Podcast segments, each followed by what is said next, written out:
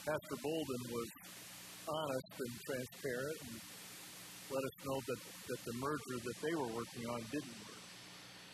So, not necessarily we want to invest the time in that. What we're talking about is diversity, and certainly what Doug and Melvin have, has done has been diverse.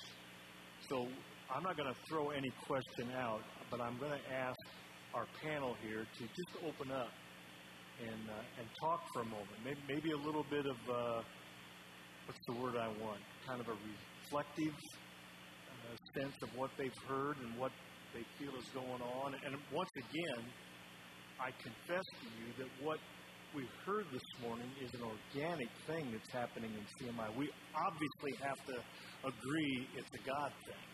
But what you t- testified to and what you're experiencing is a God thing. Uh, that He's done something that against the odds is working.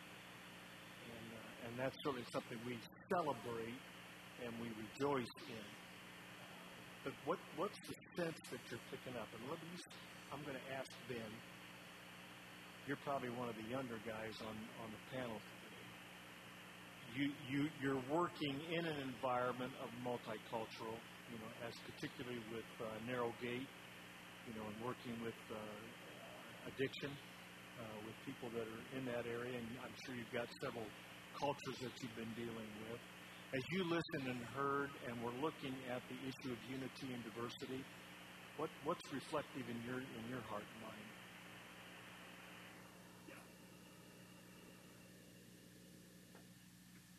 You know, I think uh, from my perspective, you know, uh, and I met Pastor Doug at Teen Challenge Ministry um, up there. So, you know, crossing cultural and generational boundaries uh, can be easy.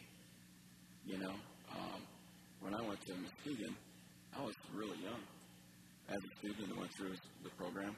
But, you know, there was, uh, it can be really easy when, like what Pastor Doug is talking about, that you know the, the goal in mind is love. It's agape.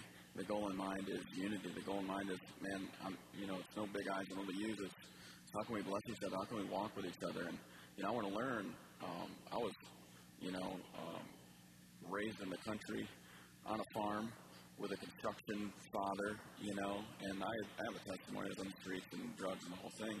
So I was exposed to a lot of different culture at a young age. But man, I, some of my greatest experiences were hanging out with really old black guys, you know, African American guys. When I first met the got to Teen Challenge, one of my best friends was um, Richard Sharkey, and he'd walk through, and, and I'm like, man, I've never heard that worship song. He would just stop and be like, um, uh, sing some, you know, gospel song. I'm like, man, so he's teaching me these songs, and we're just, you know, let's worship, let's pray together, man. Let's just, I think it can be really easy in a lot of regard if you just take all the other stuff out of your mind and it's like, man, I just love you. I want to get to know you. And so some of those early experiences that I had, you know, have now even shaped into ministry now. And I think the organizational ministry versus the relational ministry is a huge aspect that helps us cross those barriers. Because I'm not wanting to pastor you.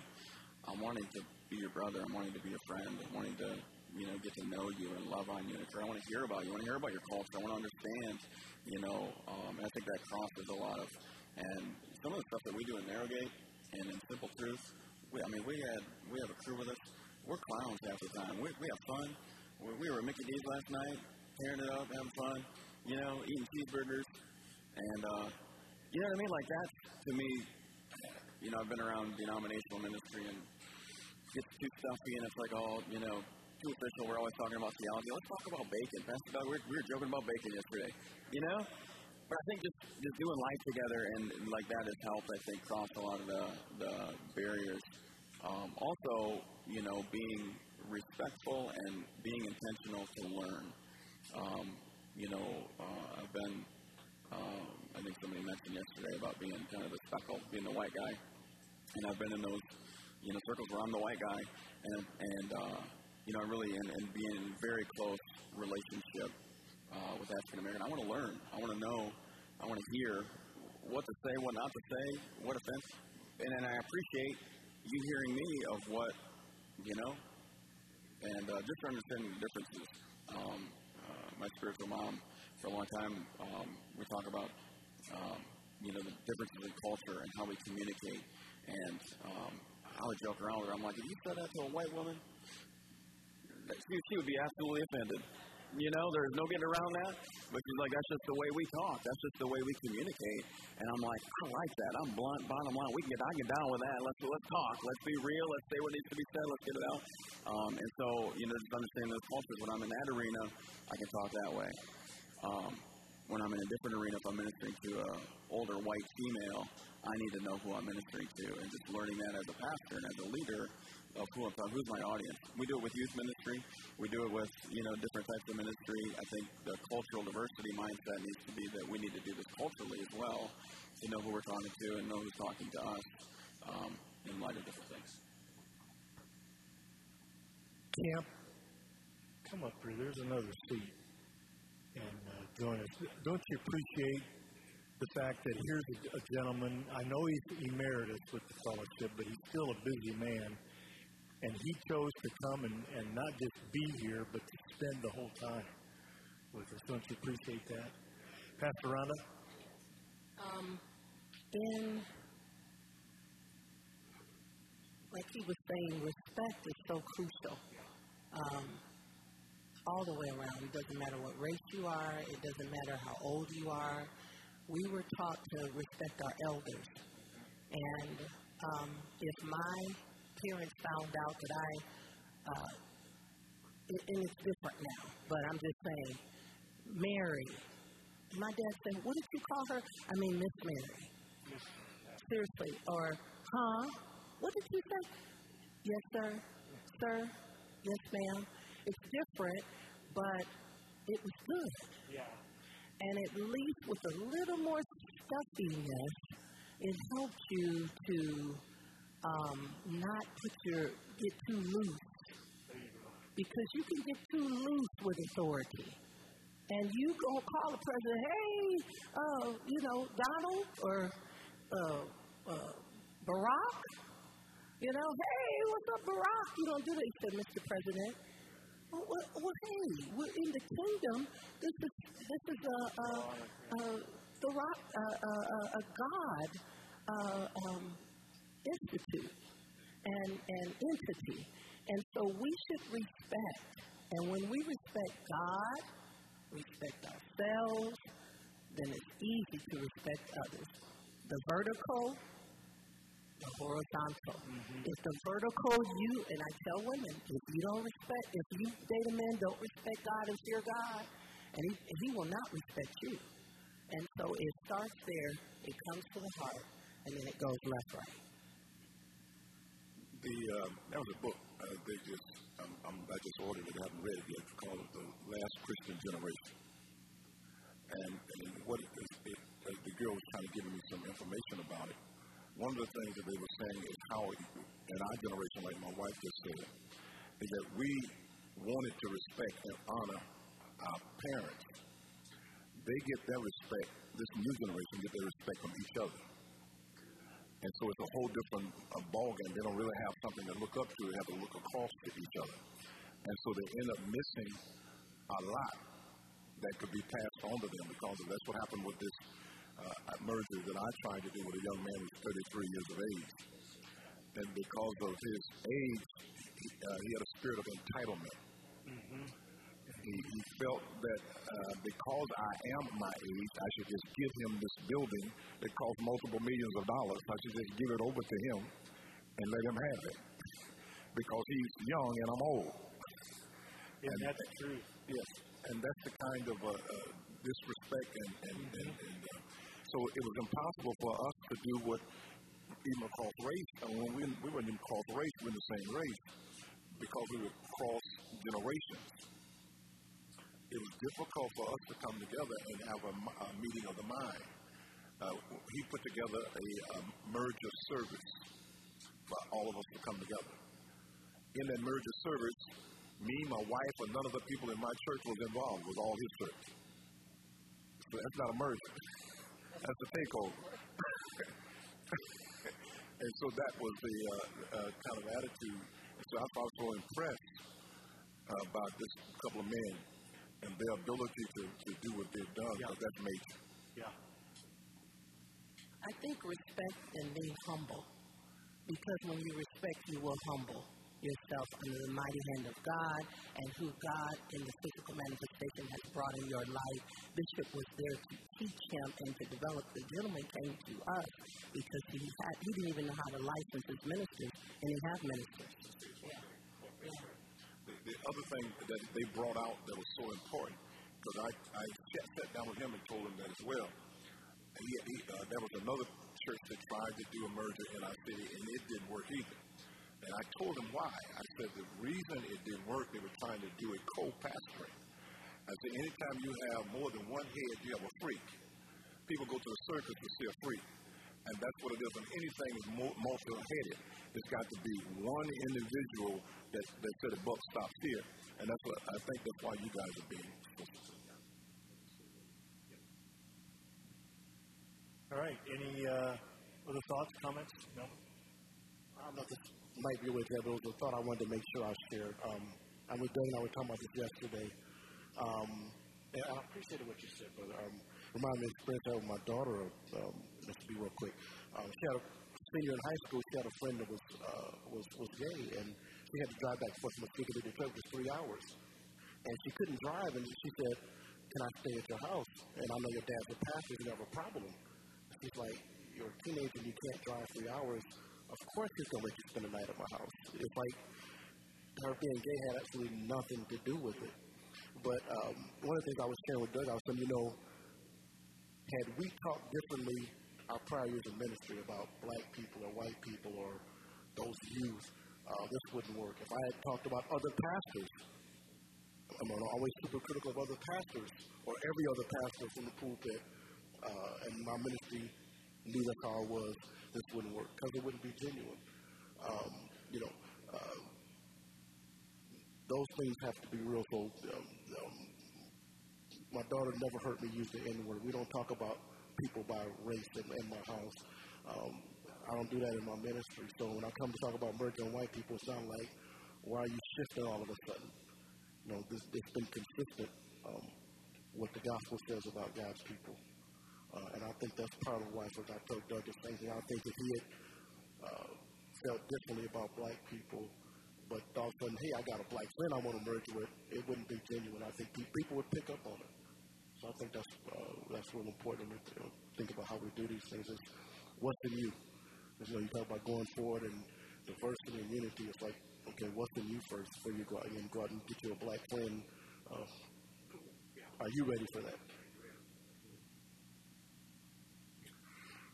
Did I hear you right when you said that um, everyone in your church voted yes and everyone in your church voted yes? You had a hundred percent buy-in by everybody. You know I, that that impresses me significantly because I mean it's hard to get husbands and wives to agree about that. Yeah, right.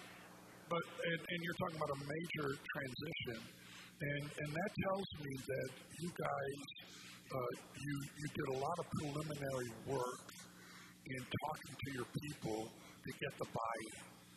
And, and I can just tell you from personal experience that whenever I've had a sense of uh, where there's change coming and that I need to lead the church into this change, if I rush into it before I get buy-in, I, it, it always turns out bad. And, um, and, and, you know, what we're talking about, even this weekend, not only what uh, you guys have been sharing with us about your experience, but even about uh, becoming multicultural, multiracial congregations. We've got to work first with our leadership teams and our churches to help them understand how we do this and, and, and work together and get buy-in from them so that so that what uh, uh, our speaker said last night that one of the key things about uh, churches that are successful is that when people come in that look different or maybe act different, but they feel at home, they, they feel welcome. There's that sense of this is a safe place and a good place. And that's going to come because we prepare the hearts of our people. This has been uh, it's been a very, very beneficial and interesting session, particularly to me. I've been involved in, in succession and also in mergers. Uh, and there's, there's some takeaways that I think are really, really important here today. One of the things is is the time of the building of the relationship between Doug and Melvin that took place long before the merger. I'm interested. I, I know you said it, but uh, you, you got to help me remember this. How long have you guys been working on your personal relationship before this merger thing came about? You already said over 20 years. Uh, that's and, and, and what happened is those two congregations, and I'm with you, man. Have you ever seen anything 100% in your life? And, and, and those two congregations were able to respond to what they saw in their leaders, and typically your membership gets their signal from you. The second thing that is really important here, and my brother here touched on it, is the tremendous law of process. You guys process your people. If you took Maxwell's book, 21 Irrefutable Laws of Leadership, and you decided that you're going to throw all of them away but one, but you will perfect the one and you kept the law of process, you still will be successful. What people, what you process with people, people possess.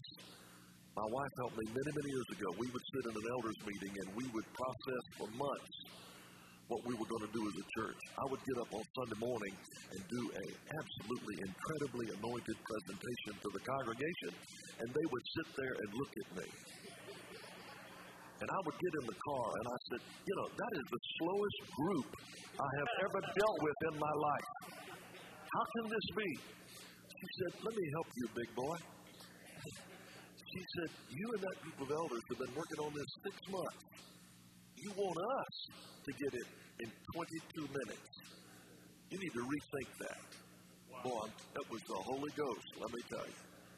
I think, I think, I think there's some powerful takeaways from what we've heard here today. One of them, of course, is the relationship. You heard me say it, I've said it all over the world. The, the most important thing in your life is the relationship. Whether it be a succession be a merger, it's the relationship between the principals involved. If that's not right, I'm telling you, it's going to fail. God help me, and I'm still above ground. I merged, I merged three Christian schools in my city. Our school, two other schools. You haven't lived, honey, until you put three families in the same house. I mean, that it was it, meeting with three different school boards, and uh, but but I felt like God spoke to us. We had an opportunity to demonstrate a tremendous uh, unity to that community and a diversity to that community. And thank God, this has been many years ago, and uh, it's still going. It's, the merger's still there, and interestingly enough, they they debated about what are we going to call this new school. How many of you know everybody wants their name on the school, their name on the school, their name on the school? And I felt like the Lord spoke to me and said, How about Union Christian Academy? I mean, that's what we're doing. And thank God, God helped us with that. So there's some powerful. Dennis, I want to commend you, man. This has been a great session. And uh, if you're thinking, if you're thinking merger or you're thinking succession, you need to really think through what we've heard here today. And you, you got, I mean, you, you've been to a great, you've been to a great class this morning. I want to, I want to commend you, Melvin and Doug. I got to visit with, with Sue, and I haven't met, you're, you're married? Haven't met Joe, you're not married. Okay, I met, met Sue today, and, and really, I, in my short visit with them, the best things ever happened to Doug, other than Jesus, probably, is Sue right here. So I think we need to give these folks a, a hand one more time. That's incredible.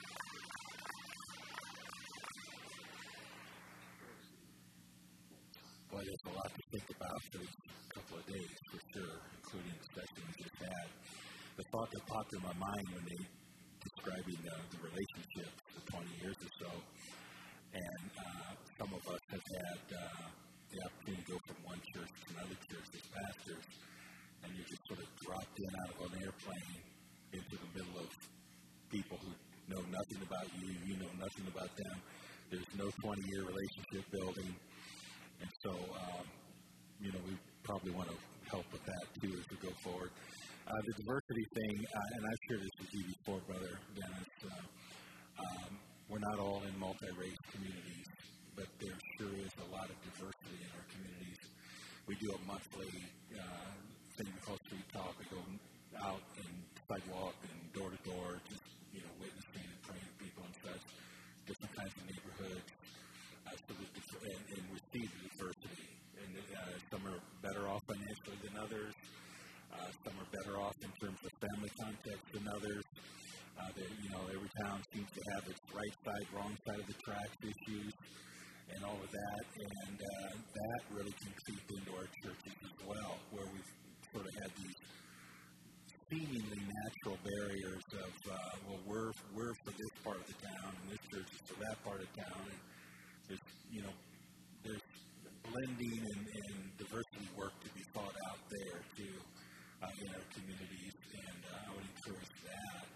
Uh, that's that's been my thought uh, because I'm in a community that's uh, by censor or census, it's, it's literally 99 point. Uh, I think it's the last time, 99.8% white. So uh, we have a different kind of diversity that we're dealing with in, in that way. But so if you're here today and you're thinking my community isn't mixed, there's still things to pray about, to think about, to work on, and to see what your church and your ministry can be about, uh, helping cross those divides and, and uh, reaching out to Christ and uh, ministering. I, I like the word reconciliation. Uh, I've always kind of worked off the definition of it as to, to thoroughly change the position of. That when we are reconciled to the Lord, He certainly thoroughly changed our position. We, we were dead, we were made alive. Our spirit was dead. He gave us the Holy Spirit. You know, we didn't have a, we weren't the people of God. Now we are the people of God. He, he thoroughly changed our position. And that's our, our you know, gospel ministry. We're talking about reconciling. We're not just, you know, let's hold hands and sing kumbaya. We're, we're saying, what can we do to nurture, to shepherd, to minister, to proclaim a change to Christ, uh, a complete change of position uh, of faith in Christ, and uh, uh, whether that's racial or economic, you know, whatever diversity we're dealing with, is, is in the end, that's what we're attempting to do: is, is change uh, dead people to life in Jesus Christ. So, Just, just one statement. I, I think that one of the greatest challenges facing churches today is to effectively navigate keeping a church multi generational. That is extremely difficult today, and that is a fine line. And how do you how do you keep the I can say this because I'm one of them. How do you keep the older guys, and at the same time you're able to sustain the young families with the, with the babies? That's the future. You don't want the older guys to leave because that's your money walking out the door. I mean, we're, we're a group of green. I mean, we're a tough crowd. We're the Green Berets. We stayed to the last day. We can be candid right here. Uh, I mean, young leaders. I work with young leaders everywhere. I try to say to them, guys, think this through. These guys are paying the bills, and so you need you need that. The Bible, the Bible is not a does, does not portray God's people as being a single generation. It's a multi generational concept, and that's the diversity. That's the challenge in diversity, right there. I promise you. I'm done. All right, it's almost, uh, we're five minutes past where we wanted to dismiss, and we have one person that hasn't even said a word, and I want to hear from Shelley before we dismiss, all right? There's a reason you haven't heard a word because I can't speak too loud. I have a sore throat. I do. Um, I think for speaking for my husband and myself and our church, uh, a number of years ago, our youngest son started a ministry in Jackson, and it was uh, about 20 miles from our church. And he he was dealing with many uh, different races and um, a lot of black children. And he came to a point in his ministry where he many of these children don't have any church to go to. And he says, I want to bring them. Well, without any preparation on our part, he brought the children, and it was a mess. it was a mess because we didn't know how to deal with the children. They came without parents. Um, they came from their culture, and we we really botched it really bad, and I I still feel really bad about that. But we grew and we learned through it. So um, I just really want to commend Doug and Melvin for the awesome job that they have done and impressing upon us the importance of relationship. You know, it's relationship in anything that we do. And you have exhibited great relationship and um, great role models. Thank you so much. Thank you, Shelley. Wow. All right, so I'm going to dismiss you and I'm going to trust you, children. Trust you to come back here just before 10:30. All right. So you've got now about what 20 minutes, and uh, you don't have to go into the gym. I think they brought coffee out here like yesterday, so you can mingle out here in the hallway. You just can't bring the drink in